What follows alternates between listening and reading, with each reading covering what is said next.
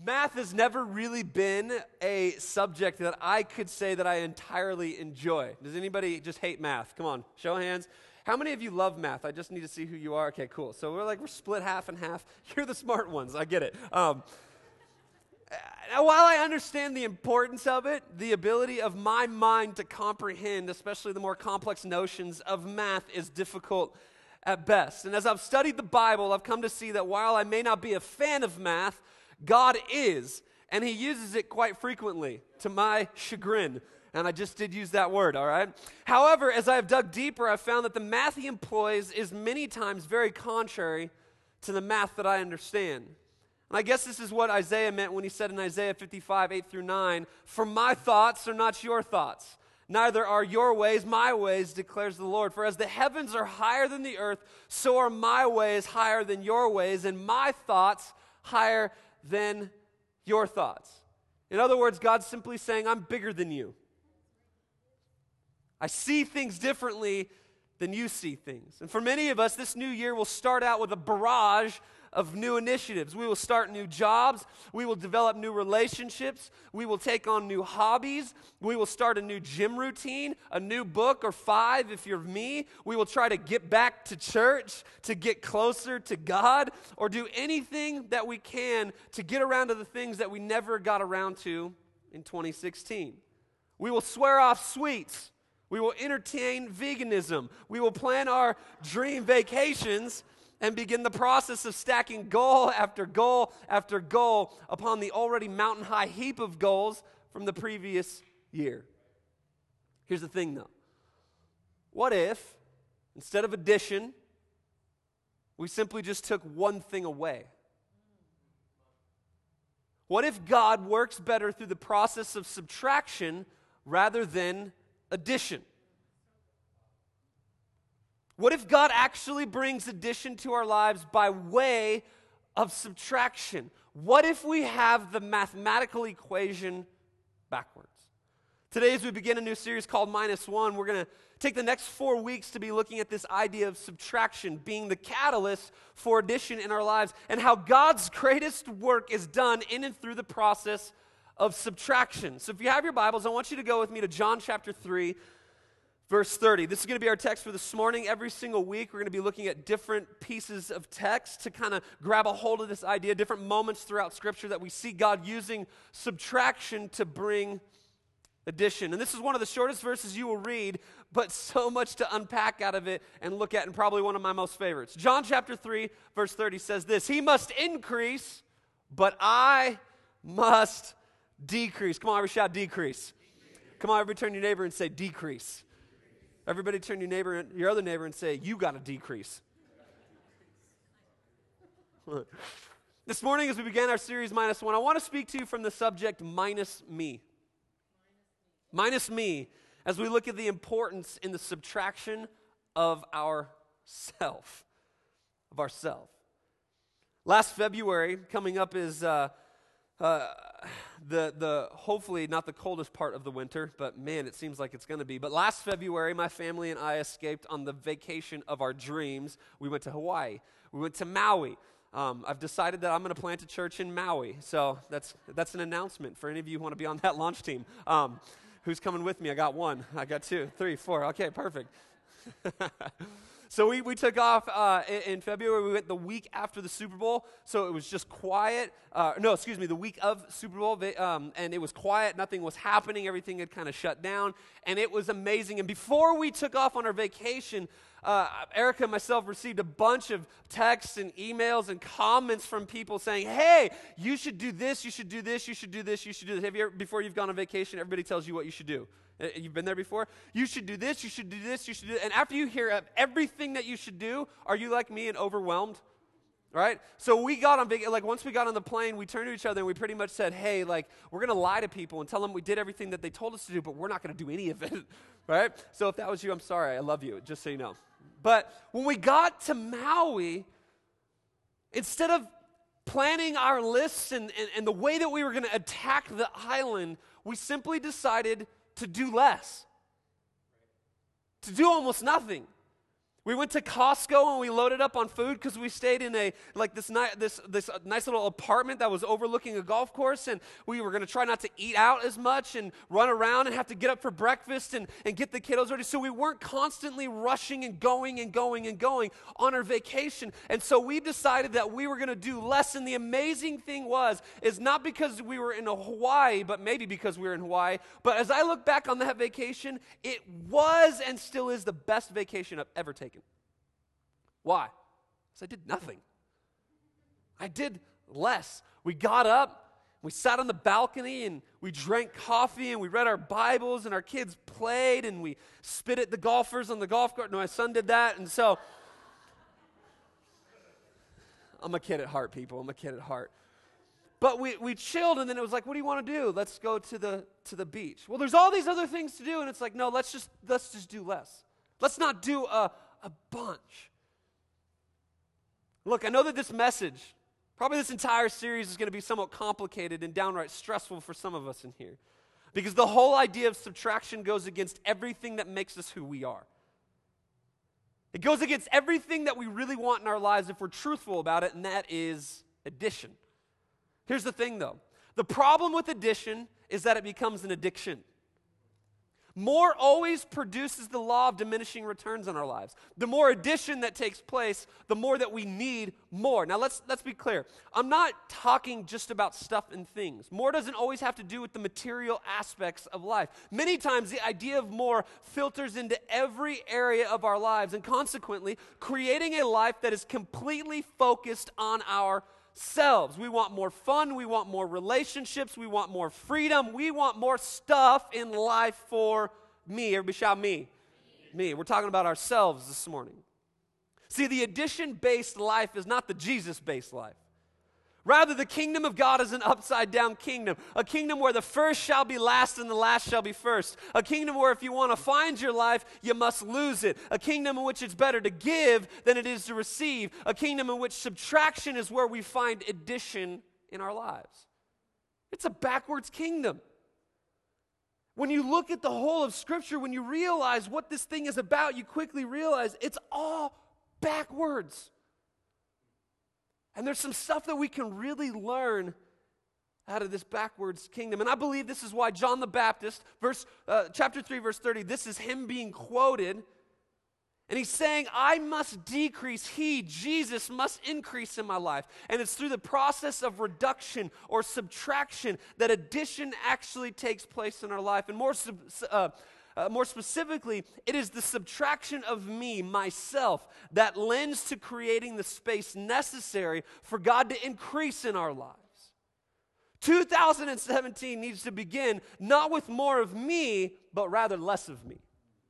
And that's what I'm going after this morning. And that's what I'm going after the course of this series is that what if we, at the outset of 2017, decided to remove things, decided to go after less instead of more? And I know for some of us that's going to cause some schizophrenia right now. Because it's like, wait a second, but Jason, I've already set my list of 84 and a half things I have to do in 2017. I got my new journal, I've got my new gym routine. I'm already eight days in, baby, and it's going awesome. Right? And more and more and more. And I sat down the other day and I was thinking about some of the goals and some of the things that I want to that, I want to accomplish this year. And it's not bad to have goals, but if we're doing these processes of addition for the sake of just adding things, we've got it wrong. And I've come to realize that many of the things that we're adding is just for a better self rather than what is Jesus wanting to do in my life. Because while we may be adding more, is it possible that Jesus is asking us to have less? And that is what I want to really focus on. 2017 doesn't need to be more, it needs to be less. So, what I want to do this morning is to look at what happens when we lose ourselves, right?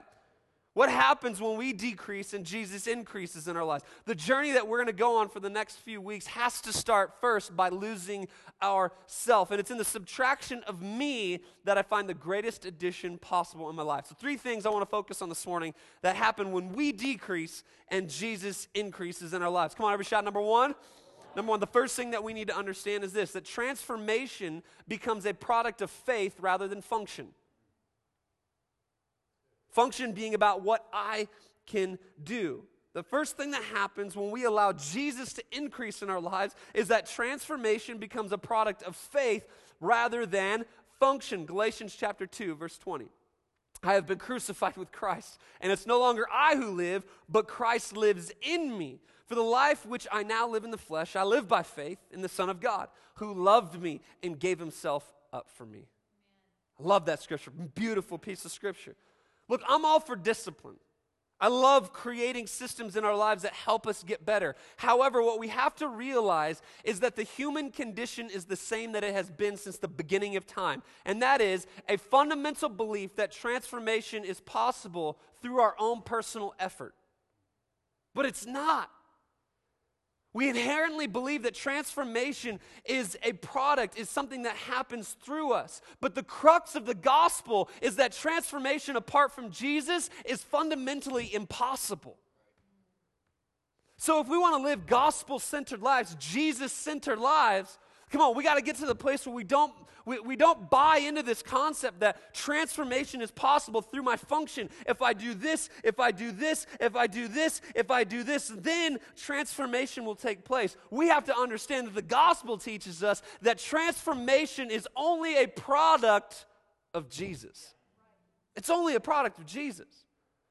Because I don't know if you've ever been in that place before where you do everything that you can possibly do, and you get to the point where you're so frustrated because you're like, and you list it off, don't you? I'm doing this, I'm doing this, I'm doing this, and I'm doing this, and I'm still not changing. You ever been there before? Nothing's happening. Why? Because Jesus isn't the center of it. Because really, the only way that true change takes place is when He is the goal, when He is the center of it all. So the problem is, is that we engage in the activity of personal transformation every single year like clockwork. All while failing to realize that the very reason transformation didn't happen the previous year is because we were trying to author that change ourselves. Someone once said that the definition of insanity was doing the same thing over and over again, hoping for a different outcome.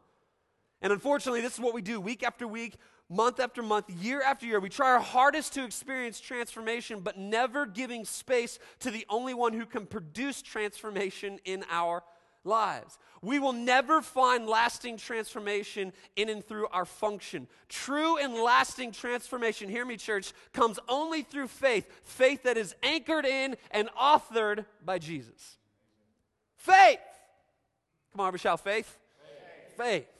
Not function. Now, that is not a license to be lazy because I know where some of you could be going right now. Sweet, I don't have to do anything. I just sit here and squeeze faith out. Right? Faith's gonna get me healthy. Faith's gonna get me that girl or that guy, right? Faith's gonna get me that job. Faith, I'll just sit here and do nothing. No! That's not what we're talking about. Faith has to lead everything. My function will never do anything for me if it's not led by faith. I can't function my way through this life. I can discipline myself pretty, pretty hard.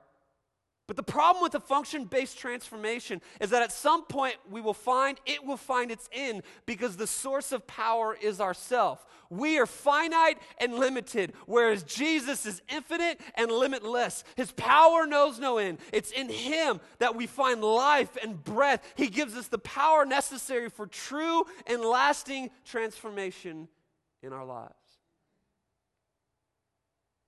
I'll illustrate it this way and then we'll move on. But the other day I was building Legos with my son in a very frustrated position of life. But building Legos with a child will teach you a lot. My, my son, he's getting it down. He's getting the instructions down. He's figuring out how to do Legos, right? And he's doing them pretty well. But one thing that I've, I've learned and I've started to, uh, to see in my son's building process is he doesn't quite know how to, to like really lock in the Legos right? Like you got to lock some of those things in. So he doesn't really know how to do that quite yet. So as we build this thing, he's doing it himself and he's kind of starting to lock things in. And I have to rewind four, four measures in because we've got to go back and lock some things in. And I started to realize that our life with Jesus is much like that. Because when we are trying to do it all ourselves, when we're living a function based life, yeah, we can produce some stuff, but it's never as strong and as secure as it can be when the Father gets involved and anchors some things in our life. So that little thing that I'm trying to build with my son, all of a sudden it becomes secure. He can't break it. We can start building upon it. But many of us try to function our way through lives. 2017, we've already got our list of function, but I'm trying to say to you tonight, hey, listen, let's stop the function. Let's engage the faith. Let's rise the faith level and believe and know that in through God, I can do this life. I can do this year. I can have it to be everything that he desires it to be, but it means the less of me and more of him. Transformation becomes a product of faith rather than function. The second thing is this the second thing that we need to understand, the second thing that happens when Jesus increases and I decrease is that progression becomes an assessed value of loss rather than a determined value of gain. In other words, I start to ask the question what can I lose rather than gain? Which is a weird question if you think about it. Watch Philippians chapter 3, verses 3 through 11. Paul speaking. He says, For we are the circumcision. We'll talk about that in another message. Or talk to Mike about it. For we, for we are the circumcision who worship by the Spirit of God and glory in Christ Jesus, who put no confidence in the flesh. Though I myself have reason for confidence in the flesh. This is where Paul goes on like one of the biggest like brag fests that he could possibly do. Though I myself have reason for confidence in the flesh also. If anyone else thinks he has reason for confidence in the flesh, I have more. All right? Circumcised on the eighth day of the people of Israel, of the tribe of Benjamin. A Hebrew of Hebrews. As to the law, a Pharisee. As to zeal, a persecutor of the church. As to righteousness under the law, blameless. But whatever gain I had, watch this. Whatever gain I had, I counted as loss for the sake of Christ. Indeed, I count everything as lost because of the surpassing worth of knowing Jesus Christ my Lord. For his sake I have suffered all I have suffered the loss of all things and count them as rubbish. We shout rubbish. rubbish. Rubbish. The word that he actually uses for rubbish would have been really an offensive word. uh, uh, uh, the only way I can, it's throwing a four letter word at it right now. I'm not going to do that in church, lest some of you never come back. But when Paul uses this term, rubbish, he's literally saying, all these things that I've counted, I counted them as.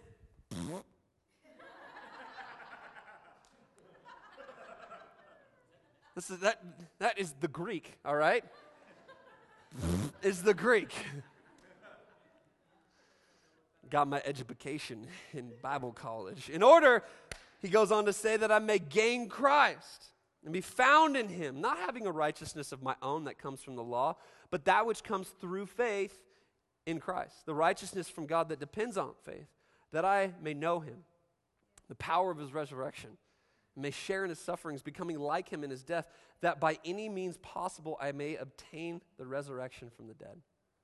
See, Paul launches into one of the greatest compare and contrast lists ever written as he takes an honest and candid value assessment of his life before Christ and after Christ. See, Paul comes to the conclusion that the assessed value of loss far exceeded the assessed value of gain in his life. In other words, he started to look at things and he goes, Oh my gosh, it is 10 times better that I lose this and gain Christ than it is that I gain all of this and lose my relationship with Him. See, progression becomes an assessed value of loss rather than a determined value of gain. What if we started looking at loss not as a negative or failure based thing, but actually seeing it as a positive thing that it's in loss Jesus shines the most in our life? I lose some things.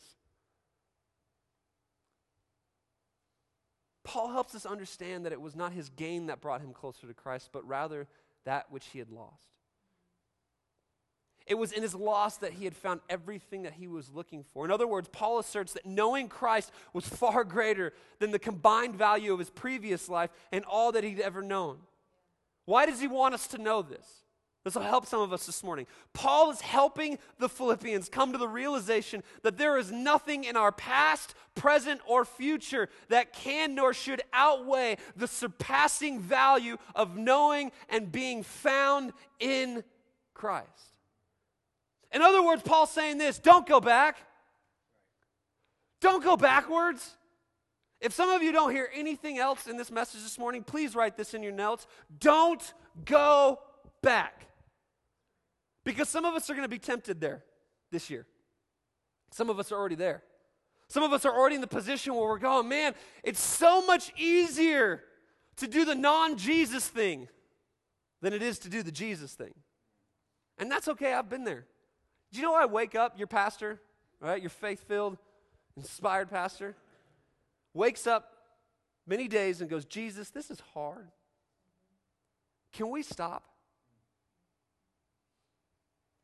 Erica constantly reminds me because she's just an awesome wife. She's like, You ready to do this for the next 40 years? what, this Jesus thing or the church thing? but have you ever felt that way before? Come on, can we just be honest? Have you ever, you ever been there before? Because I think if we as Christians can't be honest about these things, then who, who we fooling? Because come on, I can't, I can't believe that I'm the only guy that's on a Sunday afternoon after I've gotten back at church and, and, I, and I get back to life and I, and I start to look at all the things that are going to happen. And, and, and during the week, I start to, to go through the things that I'm going through. Come on, can't, can't I just go back? Can't we just go back to how things used to be?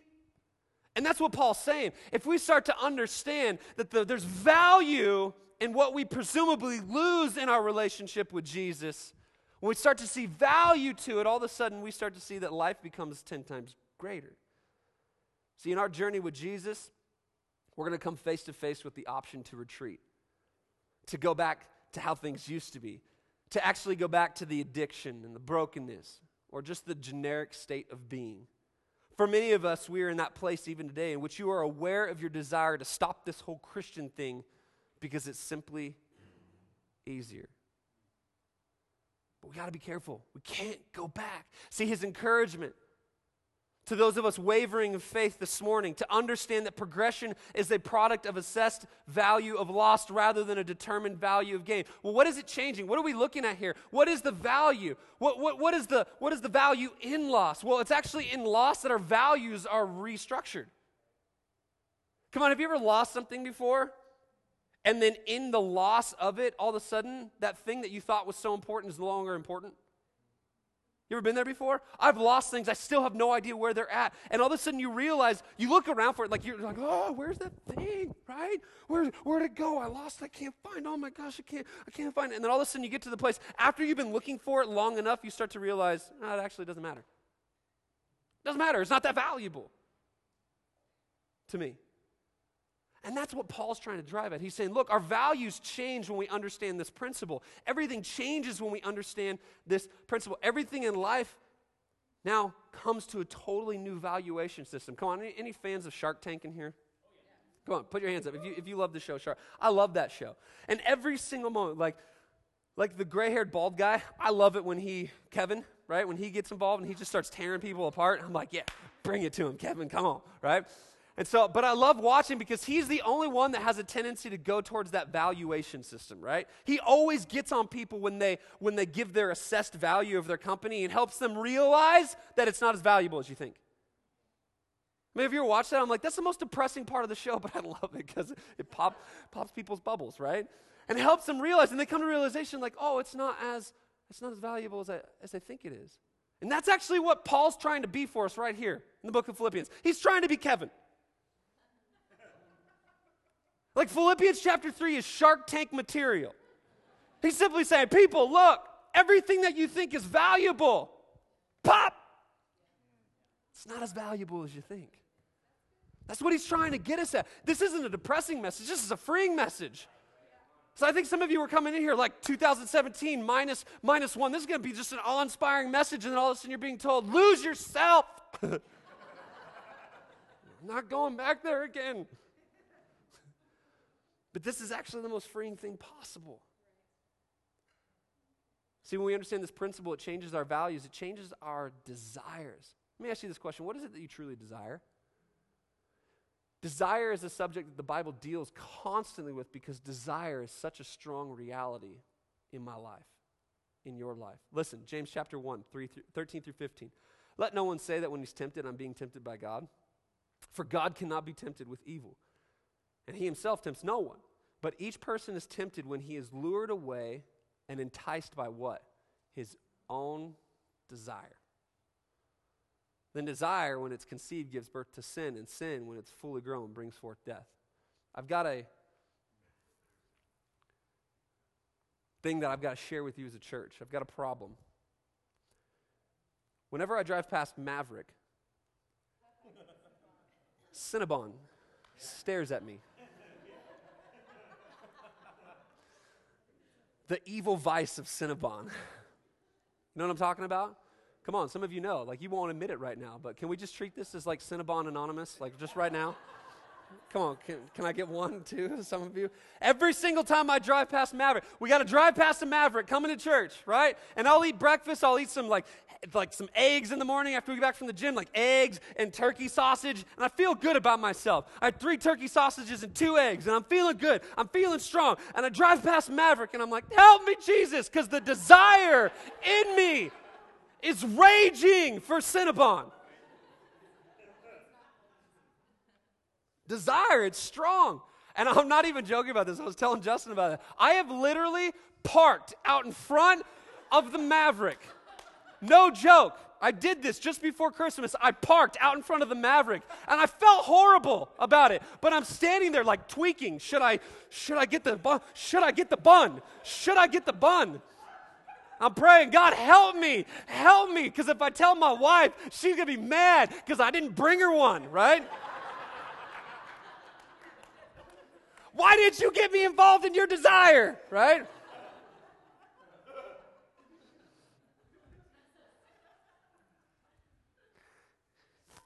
Help me, Lord. See, but when we lose ourselves, our desires change. He grabs a hold of that thing. So when we understand that progression becomes an assessed value of loss rather than a determined value of gain, everything changes. Our desires change, our values change, the way that we respond to life changes. All these things changed when we understand that progression is an assessed value of loss rather than gain. What can we lose this year? How can I lose myself this year? And the third thing that I want us to understand this morning is this the third thing that happens when we decrease and Jesus increases is that growth becomes a product of surrender rather than safety. Growth becomes a product of surrender rather than safety. Probably one of my most favorite pieces of scripture in all the Bible. I don't know why. I just I just love the teaching that Jesus does right here. In John chapter 12 verse 24 he says this, truly truly I say to you, unless a grain of wheat falls into the earth and dies, it remains alone. But if it dies, watch this, it bears much. See, Jesus opens his statement with a solid affirmation that what he is about to say is not some random thought, idea, or opinion, but rather a statement of truth. He then asserts that life of true growth, a life of true growth, only comes from and out of surrender. See, surrender is the ultimate negotiation of a life lived for Jesus. It is in surrender that He is after. It is surrender that He is after. And for many of us, this is not only scary, but something we can't even fathom right now this morning. See, the audience that Jesus was addressing was very familiar with farming tactics. So he employs an illustration to help his listeners fully grasp the truth that he wanted them to assimilate into their lives. For a seed to produce a harvest, it must yield itself to the ground in which it's been planted. Hear that this morning. For a seed to yield a harvest, it has to yield itself to the ground in which it's been planted.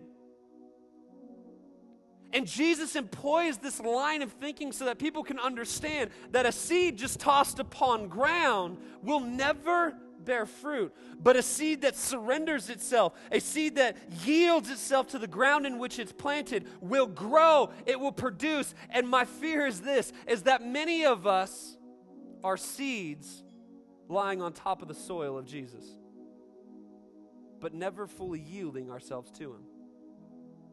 If Jesus is the soil of our lives, if Jesus is the soil to this seed, I got to surrender. I've got to allow myself to die.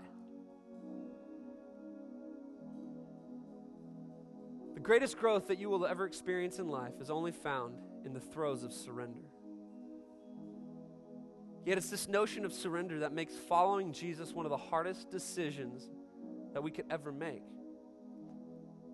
I get that. One of the greatest travesties that we've produced in and through the preaching and teaching of the Word is the lightening of or minimization of following Jesus. Somehow we've arrived at an understanding that following Jesus is about both and when it's really about either or. No mean, by no means are we talking about perfection, so please don't go there, but we are talking about surrender. And for many of us, we believe that a life with Jesus is about safety.